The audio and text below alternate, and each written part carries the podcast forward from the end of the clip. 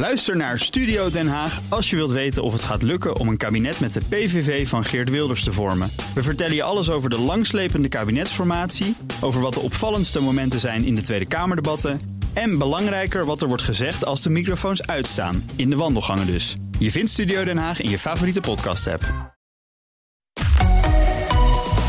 B N R Nieuwsradio. The Big Five. Art Rooijakkers. Goedemorgen en welkom bij B N R's Big Five van de generatiekloof. Door alle discussies over pensioenen, klimaat en gezondheid in coronatijd lijkt het alsof verschillende generaties elk met hun eigen belang tegenover elkaar staan. Is dat zo? Wat kenmerkt de verschillende generaties? Wat botsen ze over? Hoe kunnen ze elkaar vinden? Daarover gaat het deze week in de Big Five van de generatiekloof. De eerste gast deze week is Henk Krol, fractievoorzitter van de Partij voor de Toekomst en babyboomer. Ja, zeker. Ja, ja, hoor, in negentien vijftig. Uh, welkom hier. Dank je zeer. Uh, zal ik u zeggen, want u bent dan nee, van de oudere generatie. Hallo zeg. Ja, je moet met respect met ouderen omgaan. Ja, dat, maar dat kan ook zonder dat je u zegt. Oké, okay, nou, dan wil ik meteen met de deur in huis vallen en uh, de kettingvraag voorleggen die gasten elkaar hier stellen. Albert Verlinden liet vrijdag deze vraag achter voor, uh, voor jou. Henk, je bent ooit voorlichter geweest van de Tweede Kamerfractie van de V V D... En ik vraag me af, wat is nou de P R les die je toen geleerd hebt, die bij alles wat je meemaakt altijd een richtlijn voor jezelf geworden is? Ja, vond ik een hele leuke vraag van Albert. Uh, ja, ik ben, ik ben uh, voorlichter geweest, acht jaar lang voor de V V D. Eerst in een periode dat we in de regering kwamen, vier jaar. Daar hadden we niet op gerekend en daarna vier jaar oppositie, dus ik heb beide dingen meegemaakt. En in die tijd was uh, partijvoorzitter Ben Verwaaien. Mm-hmm. En Hans Wiegel was natuurlijk de grote man. Van beide heb ik erg veel geleerd. Um, van Hans Wiegel dat je altijd moet kunnen blijven lachen en de humor ergens yeah. van in moet kunnen zien. En van Ben Verwaaien dat je heel ver vooruit moet plannen.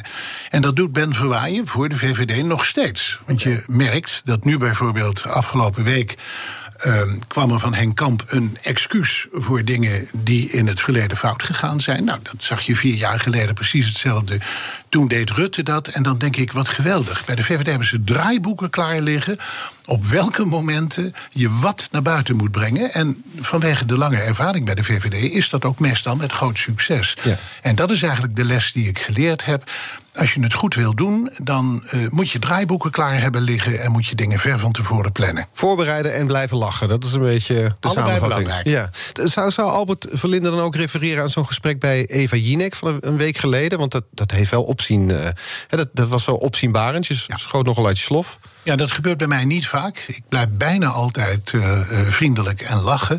Maar als je drie keer dezelfde vraag krijgt en drie keer over een onderwerp wat van tevoren niet was aangekondigd, omdat je met een andere reden naar de studio was gelokt, ja, dan heb ik op een gegeven moment zoiets, waar ben ik in terechtgekomen? Pak je al je andere vrienden die soms daar tegenover haar zitten ook zo aan. En dat idee had ik niet. En toen schoot ik even uit de slof. Ja, dat, klonk, meteen... dat klonk zo. We laten meteen even voor mensen die, ja, ja, voor mensen die het niet gezien hebben. Nou moet je goed opletten. Ik heb dat niet gedaan. Ik heb geen cent in mijn eigen zak gestoken. Ik heb geen cent bij de belasting afgetrokken. Maar dat is wat de politiek wil. De politiek wil dat je duidelijk maakt wat gaat naar de partij en wat wordt betaald door de fractie. En zo heb ik het geadministreerd en anders niet. En dat het dan door sommige mensen wordt uitgelegd als gesjoemel, dat is de boosheid van die andere mensen die je dat in de schoenen schuiven. En zo zat het en niet anders. Ja, het ging over declaraties, onder andere van stroopwafels en reiskosten. Nou, niet dat hele dossier nu uitdiepen, maar hoe kijk je terug op zo'n optreden?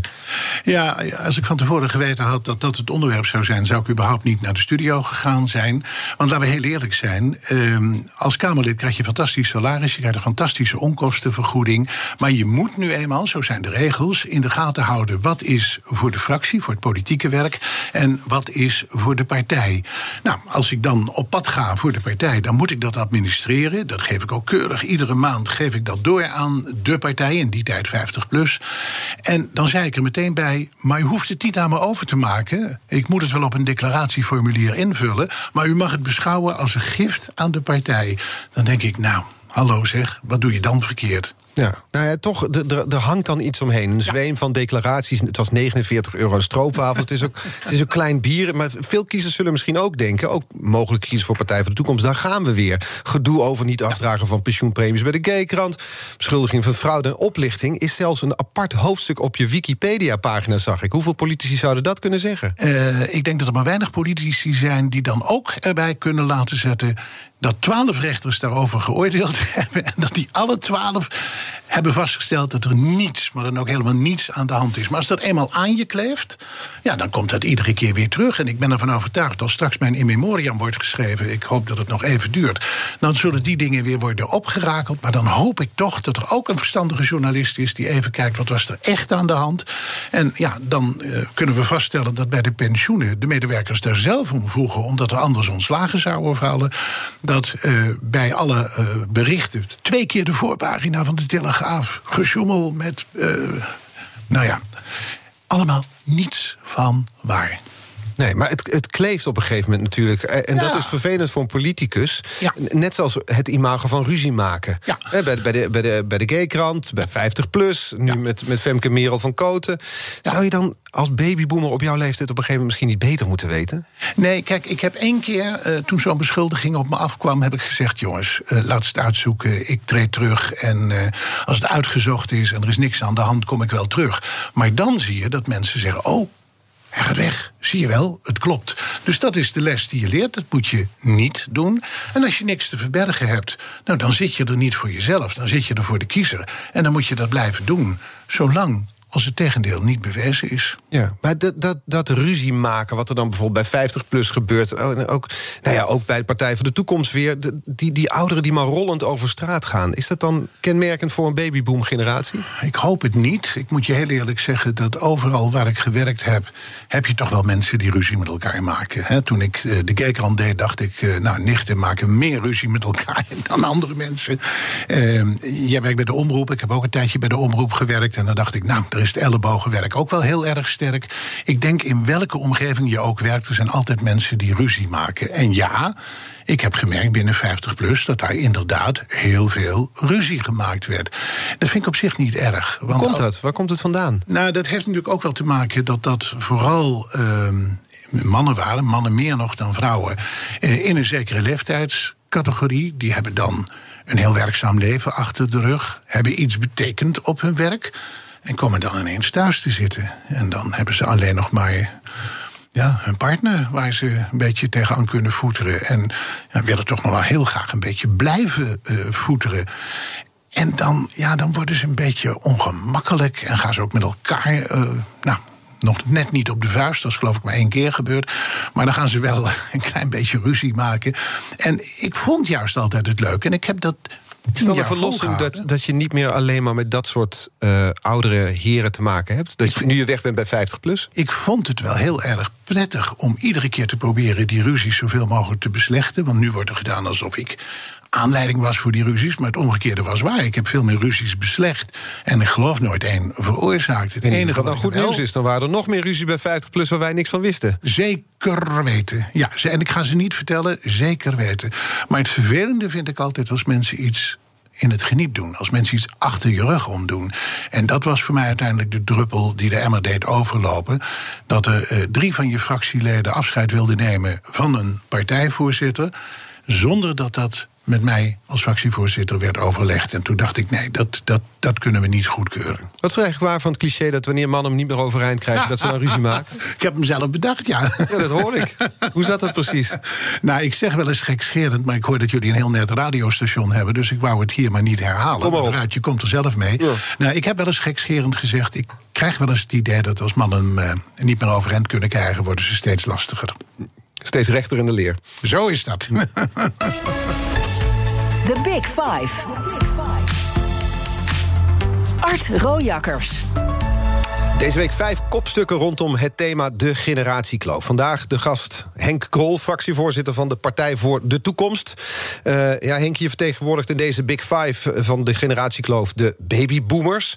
Je weet wel, die generatie, verwend tot op het bot. Allemaal vervroegd met pensioen gegaan. Ze hebben lekker gecashed met de overwaarde op hun huis. Klimaat naar de gallemiezen geholpen. En zitten nu als pensionado bozig en wrokkig. Niets, ja, ze willen niets inleveren voor het collectieve belang. Laat zich alleen leiden door een eigen particuliere belang. Goeie omschrijving? Uh, nee, een hele totaal verkeerde beschrijving. Maar ik vind ook dat we veel minder moeten kijken naar uh, verschillen tussen een jonge generatie en een oude generatie. Want ze hebben allemaal bepaalde dingen meegemaakt. Ik bedoel, mijn ouders uh, moesten na de Tweede Wereldoorlog hun hele bestaan nog opbouwen. Ik weet dat ik geboren ben op een klein kamertje boven de Chicago Bioscoop in Tilburg. En dat mijn ouders echt moesten knokken om er bovenop te komen. Uh, in mijn jeugd vakanties, nou, Limburg was al heel heel erg ver weg. En uh, twee weken naar Ibiza of nog verder weg, dat uh, kon je alleen maar van dromen. Dat bestond helemaal niet. En daarmee wil ik niet zeggen dat het in die tijd allemaal zo verschrikkelijk verkeerd en zo verschrikkelijk slecht was. Iedereen leeft in een tijd waarin je leuke dingen en minder leuke dingen meemaakt. En dat geldt voor een oudere generatie, dat geldt voor een jongere generatie. En hoe komt ja, het dan dat nu jongeren toch het idee hebben dat babyboomers vooral zichzelf goed toebedeeld hebben en dat ze voor jongeren een rottere wereld hebben achtergelaten? Dat kan voor bepaalde ouderen zeker gelden, dat denk ik ook, maar voor heel veel ouderen juist niet. Ik denk dat uh, een uh, hele grote groep ouderen is die juist probeert om deze wereld zo netjes mogelijk voor komende generaties achter te laten. En ja, het is waar. Uh, mensen die destijds een huis kochten, die hebben nu een huis met een overwaarde.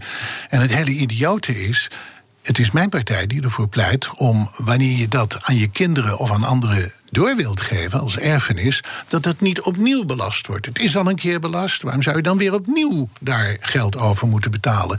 En dat zou, als dat inderdaad zou worden doorgevoerd, een enorme verschil maken voor een jongere generatie die dan daar ook mee aan de slag kan. En ja, als je ziet wat er gebeurd is, studiefinanciering, dat wordt nu geregeld op een manier dat jongeren al meteen met een grote schuld beginnen. Daar was vijftig plus ook al tegen en daar is de Partij voor de Toekomst ook tegen. We moeten die pensioenen ergens van betalen. Ja, heel erg uh, precies. Uh, mensen weten niet precies wat ze bedoelen als ze het hebben over pensioen. Als je ja, laten we het daar straks over hebben, over de pensioenen. Ja, wil ik op ingaan, maar waar ik nog benieuwd naar ben. Maar ik de pensioenen net een... worden niet betaald door een jonge generatie, hoor. Die worden, iedereen betaalt zijn eigen pensioen, ja. Laat het helder zijn. We gaan het er straks over hebben. Maar waar Goed. ik nu benieuwd naar ben, ik gaf een typering van de babyboomers als een soort volgevreten generatie. Uh, daar ben je het niet mee eens. Hoe zou jij een, een babyboomer, of de, de generatie van de babyboomers, omschrijven?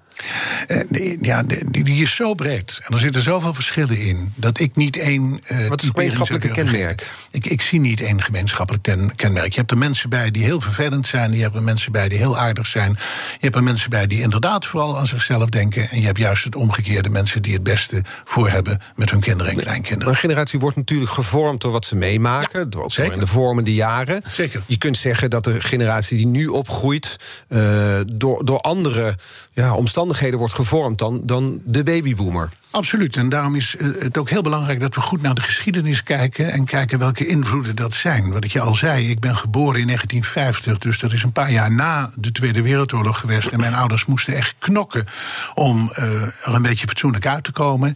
Uh, mensen die uh, later geboren zijn, hebben dat allemaal niet zo meegemaakt. Dus die hebben een hele andere manier om tegen het leven aan te kijken. Daarmee is het niet beter of slechter, maar het is gewoon anders. De tijd waarin je geboren bent, de tijd waarin je opgroeit, vormt je. Precies. En ja, dat, dat moet je niet uitbuiten als een verschil tussen generaties.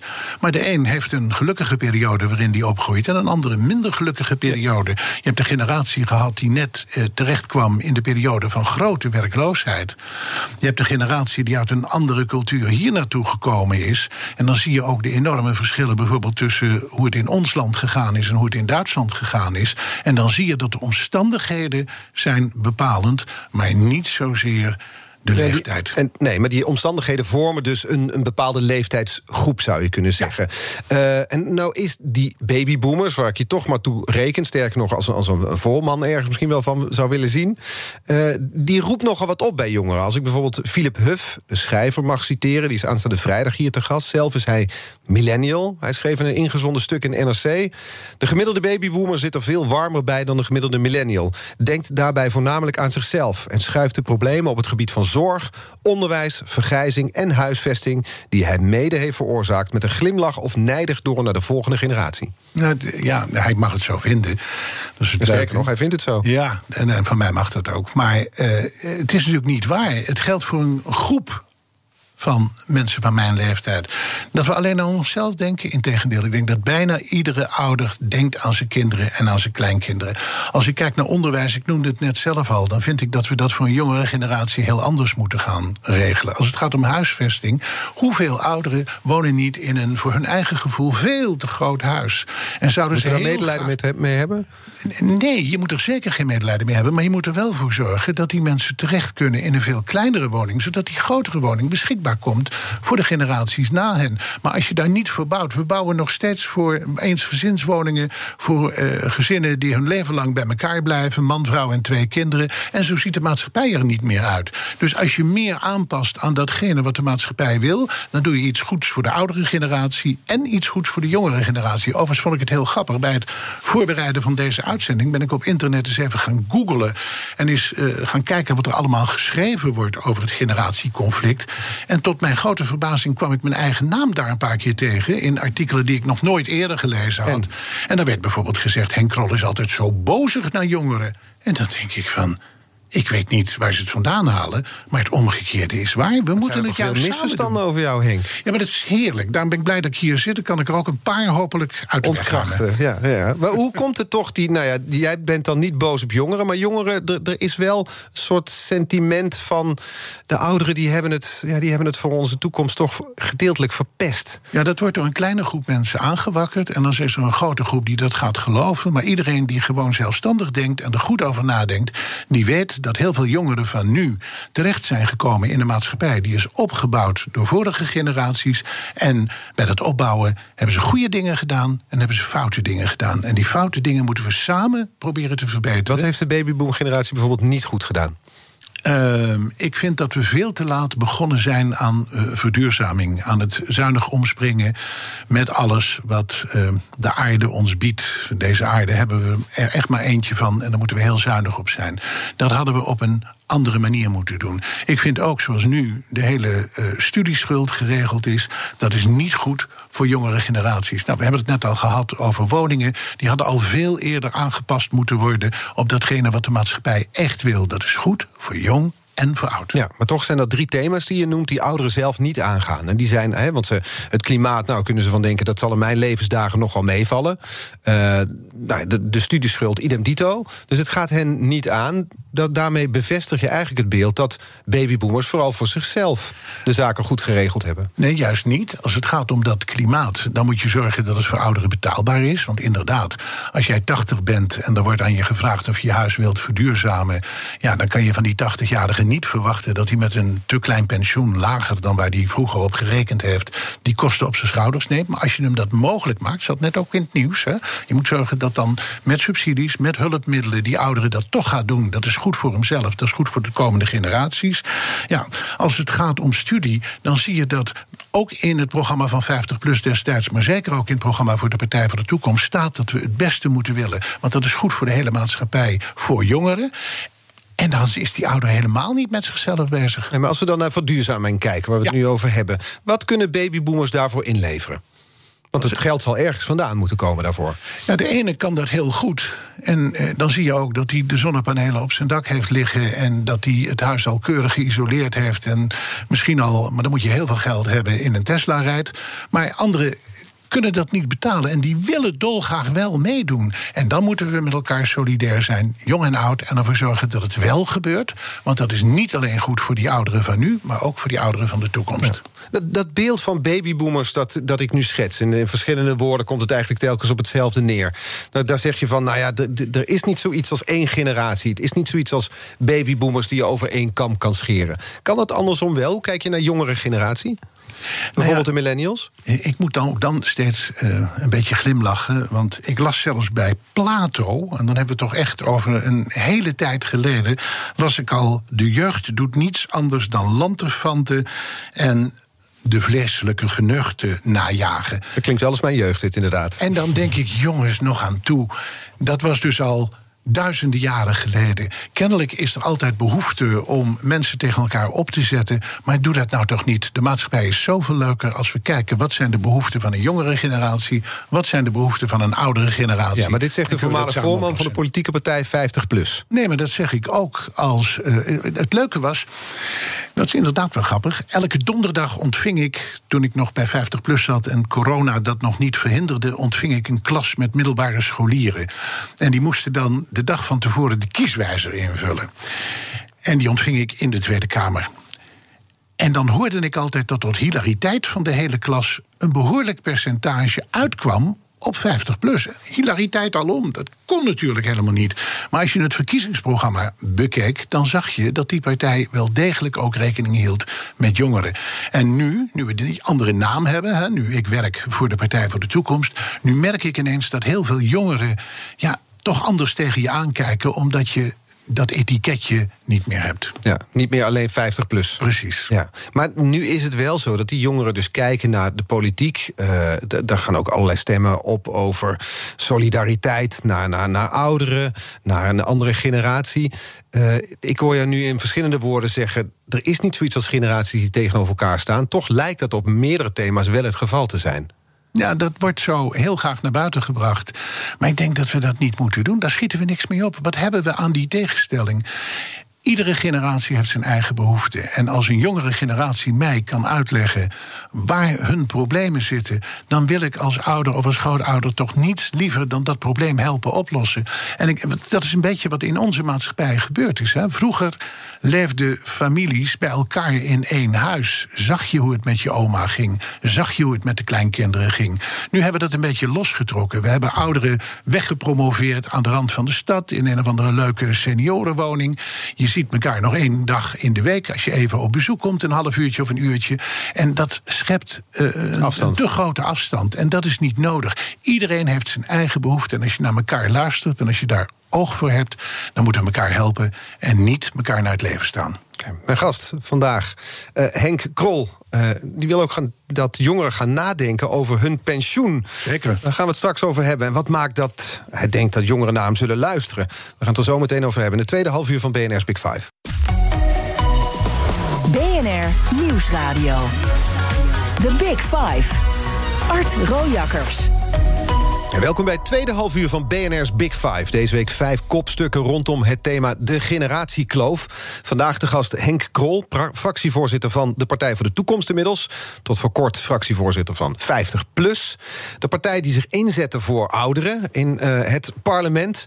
Uh, pensioenen, daar moest niet aan getornd worden bijvoorbeeld. En toch Henk, het afgelopen half uur hoor ik je heel vaak zeggen, we moeten niet kijken naar de verschillen tussen generaties. Ik vind dat opmerkelijk voor iemand die daar tot voor kort zijn beroep van maakt.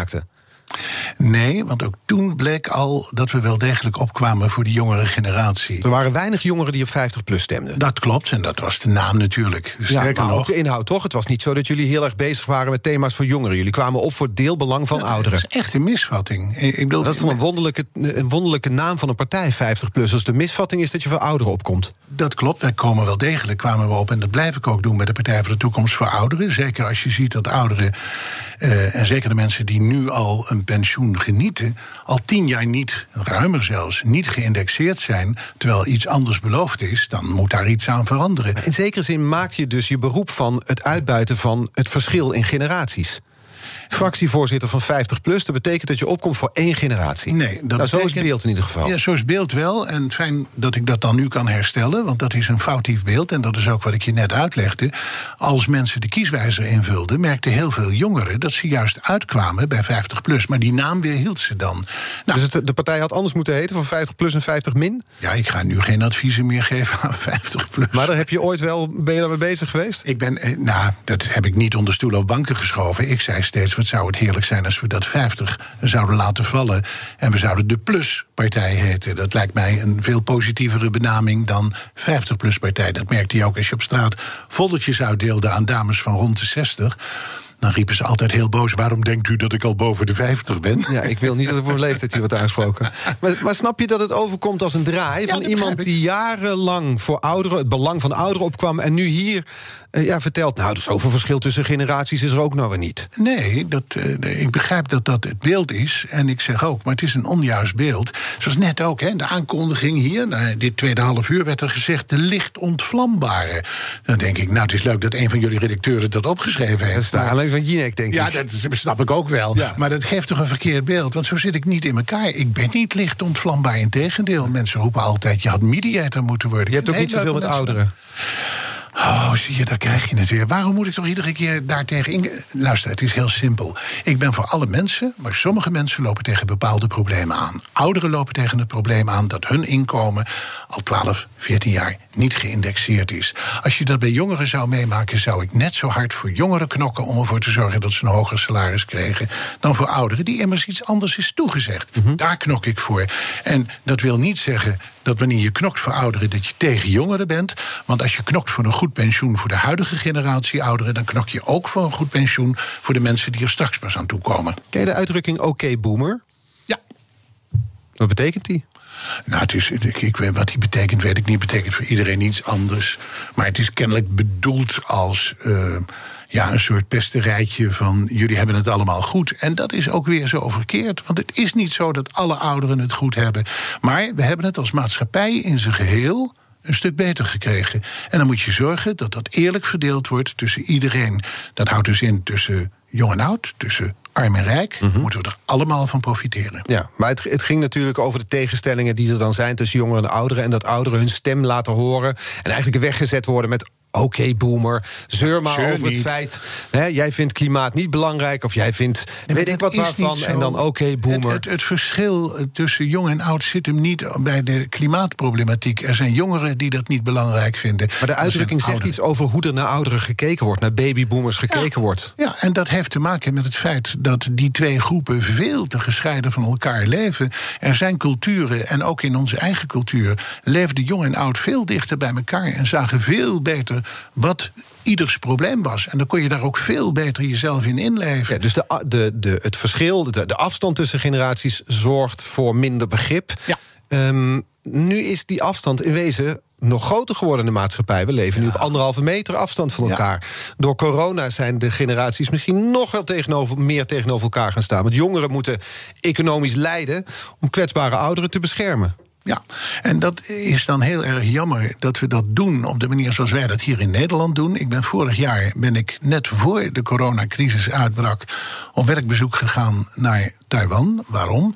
Taiwan staat op de internationale ladder, hoe er met ouderen wordt omgegaan, helemaal bovenaan. Boven Nederland. En toen dacht ik, hoe kan het nou toch zijn dat Taiwan... Ik wist toen niet eens dat Taiwan uh, veel meer inwoners heeft dan Nederland, en dat allemaal op een kleiner oppervlak.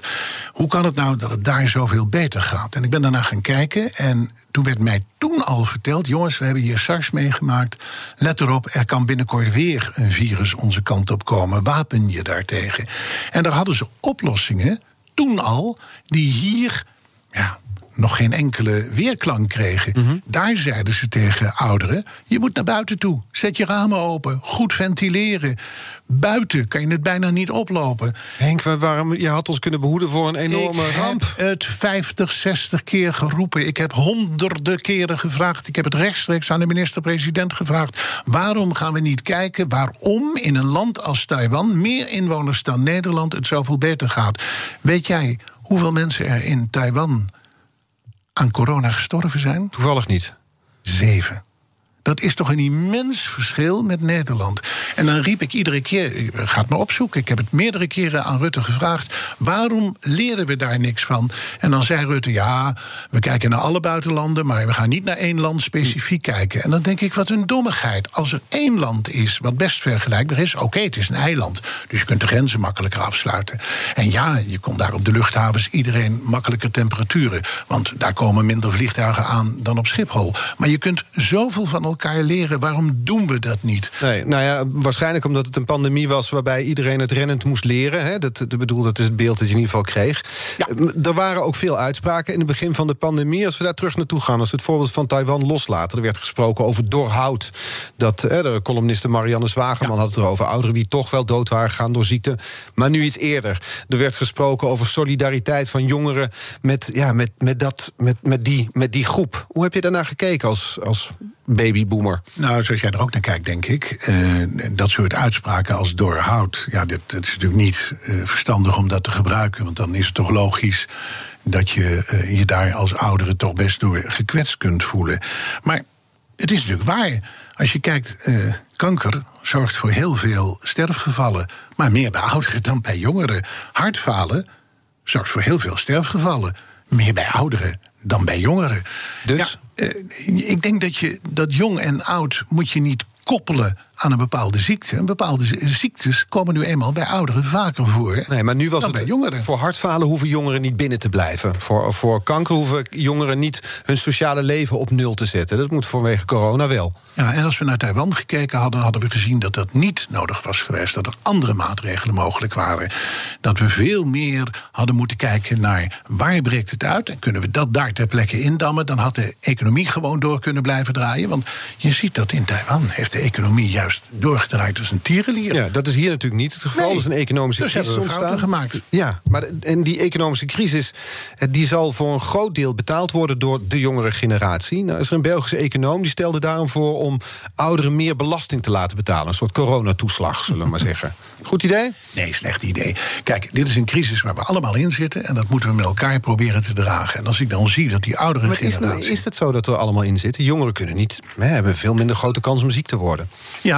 En uh, dat snap ik. En dat heeft gewoon te maken met het feit dat je jong bent, want dan heb je veel meer weerbaarheid. Ja, dus maar, zitten we er niet met z'n allen in? Jawel, we zitten er wel met z'n allen in. We zitten er op een andere manier in. En dus moeten we voor elke generatie kijken hoe die generatie het beste zijn steentje kan bijdragen. Ja, ik laat toch een stilte vallen, want ik probeer me jouw woorden op me laten in te werken. En eigenlijk zeg je, we zitten er allemaal in. Maar jongeren kunnen, hebben minder grote kans om ziek te worden. Moeten binnen blijven. Ze hebben een economische crisis voor hè, in het zicht. En het is allemaal om dus, zoals Marianne Zwagerman zegt, het doorhoud te beschermen. Nou, dat woord doorhoud ga ik niet in de mond nemen. Maar dan zijn er dus oplossingen, zoals ik ze al heb aangedragen. Zorg ervoor dat wanneer je een erfenis kunt geven aan je kinderen en kleinkinderen, dat dat niet opnieuw belast wordt. Er is al belasting over betaald. Zou heel veel jongeren enorm kunnen helpen. Helaas niet iedereen, want niet iedereen heeft rijke ouders. Maar dat zou een enorme bijdrage kunnen zijn. Maar ouderen weer apart gaan zetten, niet doen. Ouderen kunnen juist verschrikkelijk goed helpen. En je moet jongeren ook niet apart zetten, want ja, je zal inderdaad maar jong zijn en niet eens meer normale contacten kunnen hebben. Ik begrijp heel best dat jongeren, zeker in de afgelopen periode van enorm hoge temperaturen, behoefte hadden om ook weer eens lekker uit hun dak te gaan. Laten we begrip hebben voor elkaar en laten we het niet een enorme tegenstelling worden. Uh, Zometeen praten jullie zitten. B N R Nieuwsradio. The Big Five. Art Rooijakkers. En luister naar B N R's Big Five van de generatiekloof. Mijn gast vandaag Henk Krol, fractievoorzitter van de Partij voor de Toekomst. We hadden het over corona, we gaan het zo meteen over de pensioenen hebben. Um, maar de vraag was natuurlijk, hoe gaan we met corona en vooral de financiële gevolgen daarvan om? Uh, wat, wat kunnen ouderen nu concreet doen, financieel gezien, om, om bij die crisis te helpen? Moet de pensioenleeftijd bijvoorbeeld nog verder om, uh, omhoog? Ouderen is een te breed begrip. De ene oudere kan veel meer doen dan de andere oudere. En ik denk niet dat je moet vragen, wat kan een oudere doen, wat kan een jongere doen? De vraag moet zijn, wat kan jij doen? En als jij iets kan doen... Spreek je je leeftijdsgenoten aan, wat kunnen zij doen? Ik spreek niet mijn leeftijdsgenoten aan, ik spreek iedereen aan. Ik zeg, iedereen moet kijken wat hij kan doen, want dit is een ongekend grote crisis. En wie gaat ervoor betalen? Wat gaat er politiek gebeuren? We gaan met z'n allen daarvoor betalen. Dit is niet leuk en dit is een periode waarin we echt met z'n allen moeten nadenken, hoe krijgen we die economie weer zo snel mogelijk een beetje omhoog gekrabbeld. Doe eens een suggestie. Uh, ik denk dat we vooral moeten zorgen dat het midden- en kleinbedrijf... want dat is de grote motor van Nederland... dat dat zo snel mogelijk weer aan de slag kan komen. Hoe dan? Partij, Partij voor de Toekomst heeft ook al, geke- al uh, het voorstel gedaan... ook daar werd lacherig over gedaan. Landen naast ons, zoals Duitsland, hebben tijdelijk de B T W verlaagd. Waarom zouden we in Nederland niet kijken... of dat op de een of andere manier ervoor kan zorgen... dat die economie weer op gang komt? Je ziet ook dat grote bedrijven, daar gaat het juist fantastisch mee. De Amazons, de Albert Heijn... Uh, die uh, maken juist extra winsten door de coronacrisis. Terwijl die kleine zelfstandige, die heeft erg veel last. Daar moeten we proberen oplossingen te vinden. De pensioenen zijn een paar keer voorbijgekomen in dit uh, uur. En nou, ik begrepen dat je vooral een dialoog wil aangaan met jongeren over pensioenen. Dat is natuurlijk bekend. Ja, dat is, als, jongeren zijn met heel veel b- dingen bezig, maar, maar niet met daar niet pensioenen. Nee, nee, precies. Waarom wil je dat toch gaan proberen? Nou, omdat dat uh, jammer is dat ze dat niet doen. Uh, ik zeg altijd, je begint pas over je pensioen na te denken... als je toe bent aan je eerste leesbril. En dat zou veel eerder moeten gebeuren. Waarom? Uh, heel veel mensen weten niet eens wat dat is, pensioen. Dat heeft ook te maken met journalisten. Heel veel journalisten uh, werken niet in loondienst, maar zijn kleine zelfstandigen. Mm-hmm. En die moeten helemaal zelf voor hun pensioen zorgen. Correct. En dan uh, ben je daar op een hele andere manier mee bezig... dan mensen die in loondienst zijn. Ja, maar heel veel journalisten zijn ook geen veehouder... en berichten ook over de veehouderij bijvoorbeeld. Ja, toch zie je dat die mensen die van de boerderij afkomen... dat meer verstand van hebben? Iets genuanceerder doen ja. dan een journalist die van buitenaf komt. Nee, als je ermee te maken hebt, dan kun je er echt wel beter over berichten. Ja, je bent een soort zendeling. Je, je, je wil uh, jongeren uitleg geven over het systeem van pensioenen. Hè? Je, bent al, uh, ja, je, je wil er een, een, een boek over schrijven. Ik ben heel druk bezig met een boek daar. Over, een boek wat, waarvan ik hoop dat ik het straks gratis kan uitdelen... als we op verkiezingstournee zijn. Omdat ik het belangrijk vind dat jongeren er al veel eerder over na gaan denken. Ben je al wel lang mee bezig? Want ik zag in de archieven van B N R in twintig zeventien nee. hoorde ik je er al over. Dat klopt, maar ik moest natuurlijk wachten op een pensioenakkoord... wat er overigens nog steeds niet echt is. Maar je kan natuurlijk pas over een systeem schrijven... als dat systeem ook werkelijk vorm heeft gekregen. Dus het lag inderdaad al heel lang op de plank. En maar dan komt het er, het boek? Ja, dat hangt er een beetje af wanneer dat echte akkoord er is. Maar ik heb nu natuurlijk met het oog op de verkiezingen... in ieder geval een voorlopige versie. En dat zal dan moeten beginnen met een hoofdstukje... dat nog erg veel van hoe het gaat worden afhangt... van welk uiteindelijke beslissing eruit komt. Maar laten we eerst eens kijken naar de vraag... waarvoor is een pensioen eigenlijk bedoeld? Een pensioen was eigenlijk bedoeld om mensen te garanderen... dat ze vanaf een bepaalde leeftijd onbezorgd... op dezelfde voet door zouden kunnen leven... als in de periode daaraan voorafgaand. Nou, dat is het al lang niet meer. En een pensioen bestaat meestal uit drie delen. Je hebt een gedeelte, en dat wordt gefinancierd door de mensen die nu werken... dat noemen we A O W, dat is het staatspensioen. Ja. Dat krijgt iedereen, dat krijg jij, dat krijg ik, dat exact. Krijgt de koning. En dan de twee andere delen? Iedereen krijgt dat. En dan heb je nog een gedeelte waarvoor gespaard wordt... door jezelf en door je werkgever... Ja. En dat bouw je op. En dat bouw je vooral op als je lang bij dezelfde baas in dienst bent. Dat is tegenwoordig voor een heleboel jongeren niet meer. Dus daar zou wel wat aan verbeterd kunnen worden. En dan die laatste pijler is, is datgene wat je zelf bij elkaar spaart. Ja, en dat bij elkaar gaat ervoor zorgen dat ik fijn mijn oude dag uiteindelijk... Zo zou het moeten, moeten zijn. zijn. Precies. Nu wil je dat gaan uitleggen dus in een, in een boek. Je wil daarmee jongeren verleiden om dat boek te lezen. Zat ik wel na te denken, het is een niet-sexy onderwerp. Het is geen vlog, maar een boek. En het is ook nog geschreven door Henk Krol van voormalig vijftig plus. Hoeveel jongeren gaan dat boek lezen? Nou, als er heel veel mensen net zo verbaasd over zijn als jij... dan wordt er heel veel over gesproken. En dan zal duidelijk worden dat het een boek is... wat heel veel mensen toch zal interesseren. Dus ga vooral door met het spuien van kritiek. Dat helpt me alleen. Ja, maar, dan gaan meer mensen het lezen. Ja, ik, ik hoop echt uh, dat uh, mensen zich realiseren... dat we allemaal op een gegeven moment op een punt komen... dat we het wat rustiger aan moeten doen... en dat we dan hopelijk nog net zo vrolijk door kunnen leven... als in die periode daaraan voorafgaand. Die voorlichting wil ik heel graag geven.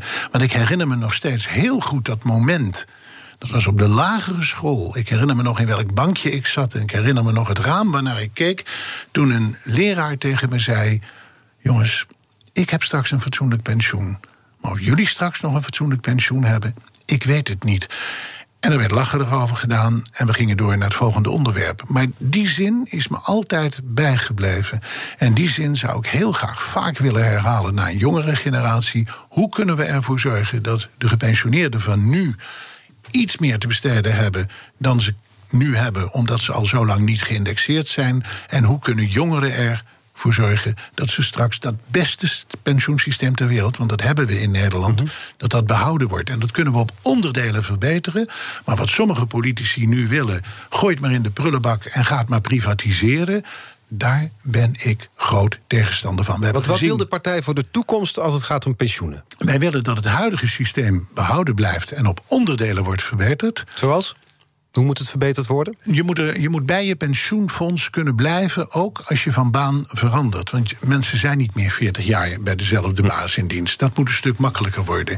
Maar je moet niet ervoor gaan zorgen dat dit systeem overboord gegooid wordt. Wij hebben op dit moment meer dan vijftienhonderd miljard in de kas. Dat is per Nederlander meer dan in welk land dan ook. Ga mensen dan niet wijsmaken dat het slecht is. Ga daar niet zeggen dat er niks in die pot zal zitten in de toekomst. En ga vooral niet door met die idiote rekenrente, waardoor je je arm moet rekenen, terwijl elk pensioenfonds, als je over een langere periode kijkt, meer winst maakt dan ze nu in de boeken mogen opschrijven. Ja, maar hier hoor ik geen verschil met de opvatting van vijftig plus. Dus nee, daarin nee, nee. Ver- verandert die, die nieuwe ah. partij, die Partij voor de Toekomst. Nou, het ligt in ieder geval dicht bij elkaar. Waarin zijn, ben je anders bij de Partij voor de Toekomst dan bij vijftig plus? Nou, ik denk dat we zelfs strikter in de leer zullen zijn dan vijftig plus. Want vijftig plus was dit echt van precies zo van mening zoals ik het net verwoordde. En ja, er is nu een, een kandidaat lijsttrekker bij vijftig plus... die in het verleden de grote dame was bij de AMBOL. Ja, Lea de Daan. En die was over het nieuwe bereikte, nog niet helemaal bereikte, maar het nieuwe voorstel tot een akkoord was enthousiaster dan wij destijds. Dus ik denk dat wij strikter in de leer zullen zijn dan het vijftig plus wat er nu aan zit te komen. Ben je bezig met je laatste maanden in de Tweede Kamer? Met mijn laatste maanden weer mee weg hebben? Nee, dat is een vraag. Nee, ik, ik, ik ga door net zolang als mensen het prettig vinden dat ik voor ze opkom. Ja, omdat vijftig plus natuurlijk een heel duidelijke achterban heeft. De vijftig-plussers, de Partij voor de Toekomst, moet nu iedereen gaan aanspreken. Maar ze hebben een, een voorman in Henk Krol die voor jongeren toch vooral de man van vijftig plus zal zijn. Ja. Hoe ga je jongeren verleiden op jou te stemmen? Hoef ik helemaal niet te doen. Want ik ben altijd al erg zichtbaar geweest voor jongeren. En als ik op straat loop, komen heel veel jongeren naar me toe. En die zeggen van hartstikke leuk de manier waarop jij het doet. Maar ja, ik ga natuurlijk niet op vijftig plus stemmen. En ik merk nu dat heel veel jongeren tegen me zeggen, wat fijn. En wij zijn ook van, voor de toekomst. Dus ik denk ja, dat ik tegen heel toekomst. weinig voor hoef te doen. Nee? Ik moet alleen zorgen dat mensen zien dat ik nog steeds net zo hard knok als ik mijn hele leven heb geknokt voor allerlei onderwerpen. Ja, maar dat, eerst was het deelbelang. Was er bij de Gay Krant was dat een ander deelbelang dan bij vijftig plus. Wat is nu, wie, voor wiens belang strijd je nu? Voor dat van iedereen, maar dat is dan tegelijkertijd voor dat van niemand? Nee, dat is niet uh, voor niemand. Als je je inzet voor iets, en ik heb mijn leven lang heb ik geprobeerd me in te zetten. Hè. Uh, ik heb heel lang mogen knokken voor de openstelling van het burgerlijk huwelijk, wat in mijn ogen het mooiste exportproduct, immateriële exportproduct van Nederland is geworden. Mm-hmm. Ik knok voor ouderen die achtergesteld zijn omdat ze al zoveel jaren niet geïndexeerd zijn. Ik knok voor jongeren omdat ze een veel te moeilijke start krijgen op de huizenmarkt. Als ze een studie willen doen, daar knok ik voor. Ik knok voor mensen die in een achterstand zitten en op een fatsoenlijke manier mee willen helpen aan een betere maatschappij in de toekomst. Maar van welke partij moeten kiezers overtuigd worden? Nee, Partij voor de Toekomst, dat is eigenlijk een betere optie. Hè? Van alle partijen ga je nu zeggen. Nou ja, niet waar, van waar alle halen jullie kiezers vandaan? Ik Wie zijn de concurrenten? Uh, ik denk dat de V V D een grote concurrent is, omdat die partij uh, vlak voor de verkiezingen altijd van alles roept. Hè. Ook als het over migratie gaat, dan is men ineens heel streng. Maar vervolgens wordt het heel anders. Als het over milieu gaat, dan zie je dat de V V D ook heen en weer zwalkt. Als je kijkt naar andere partijen waar wij de stemmen vandaan halen, ja, ik hoop dat ik er toch heel veel van vijftig plus mee kan nemen, omdat ze ervan overtuigd kunnen zijn dat ik me voor hun pensioenen blijf inzetten. En ik hoop dat ik zelfs de jongeren bij D zesenzestig kan wakker schudden. En daar gaat mijn boek ongetwijfeld bij helpen. Ja, daar is het boek. Ja, wie weet. Uh, die kettingvraag, daar zijn we mee begonnen. Ah. Dat was de vraag van Albert Verlinden aan jou. Uh, nu mag jij een vraag stellen aan de volgende gast. Morgen is hier bedrijfskundige Rutger Koopmans. Hij heeft onderzoek gedaan naar de generatie X, geboren tussen negentien vijfenvijftig en negentien zeventig. En de millennials, die zijn geboren tussen negentien tachtig en negentien vierennegentig. Wat zou je hem willen vragen? Rutger, jij doet fantastisch onderzoek en jij schrijft daar fantastische dingen over, maar ben je niet bang dat door alles wat jij publiceert de tegenstellingen tussen jong en oud alleen maar groter worden? En volgens mij worden we daar niet beter van. Dus wat kan jij doen om die verschillen te verkleinen? Nou, we gaan het morgen aan Rutger Koopmans vragen. Ik heb eigenlijk nog één vraag. Dat is dan van een gast die hier vrijdag is, Philip Huff, de schrijver. Hij stelde een tijdje geleden voor om de stemmen van ouderen bij verkiezingen minder zwaar te laten wegen dan die van jongeren. Dat zou dan een manier zijn om de Nederlandse democratie en samenleving rechtvaardiger te maken. Goed plan? Diepe zucht. Hoe durft iemand het voor te stellen? Als ik hetzelfde zou doen en zou zeggen, laten we de stemmen van welke bevolkingsgroep dan ook, maar voor de helft meetellen, mensen met een kleurtje, mensen met een andere seksuele gerichtheid, dan zou de wereld te klein zijn. Als je dit zegt over ouderen, dan heb je er weinig van begrepen. Nou, we gaan het vragen aan, uh, aan Philip Huff zijn idee wat daar precies achter zat. Ik wil je danken dat je hier vandaag was. Uh, Henk Krol, vanmiddag door naar Ranking the Stars. Zo ziet een dag er dan uit. Dat mag je helemaal oh, dat niet vertellen. Zeggen. Oh, nee, oh, niet door naar Ranking the Star. Hij gaat niet naar Ranking the Stars. Nee, nee helemaal nee. niks van waar. En jouw Jurgen, collega ook niet. Jurgen jouw collega ook niet. Gaat ook, ook niet naartoe, inderdaad. Nee. Dank dat je hier kwam, uh, Henk Krol. Alle afleveringen van B N R's Big Five zijn terug te luisteren natuurlijk. Hè. Je vindt de podcast en de B N R-app en op b n r punt n l. Nu op deze zender Jurgen Rijman met Ask Me Anything. Tot morgen. Bij B N R ben je altijd als eerste op de hoogte van het laatste nieuws. Luister dagelijks live via internet. Bas van Werven. En heel langzaam komt de zon op rond dit tijdstip. Je krijgt inzicht in de dag die komt op B N R, het Binnenhof in Nederland en de rest van de wereld. De Ochtendspits. Voor de beste start van je werkdag. Blijf scherp en mis niets.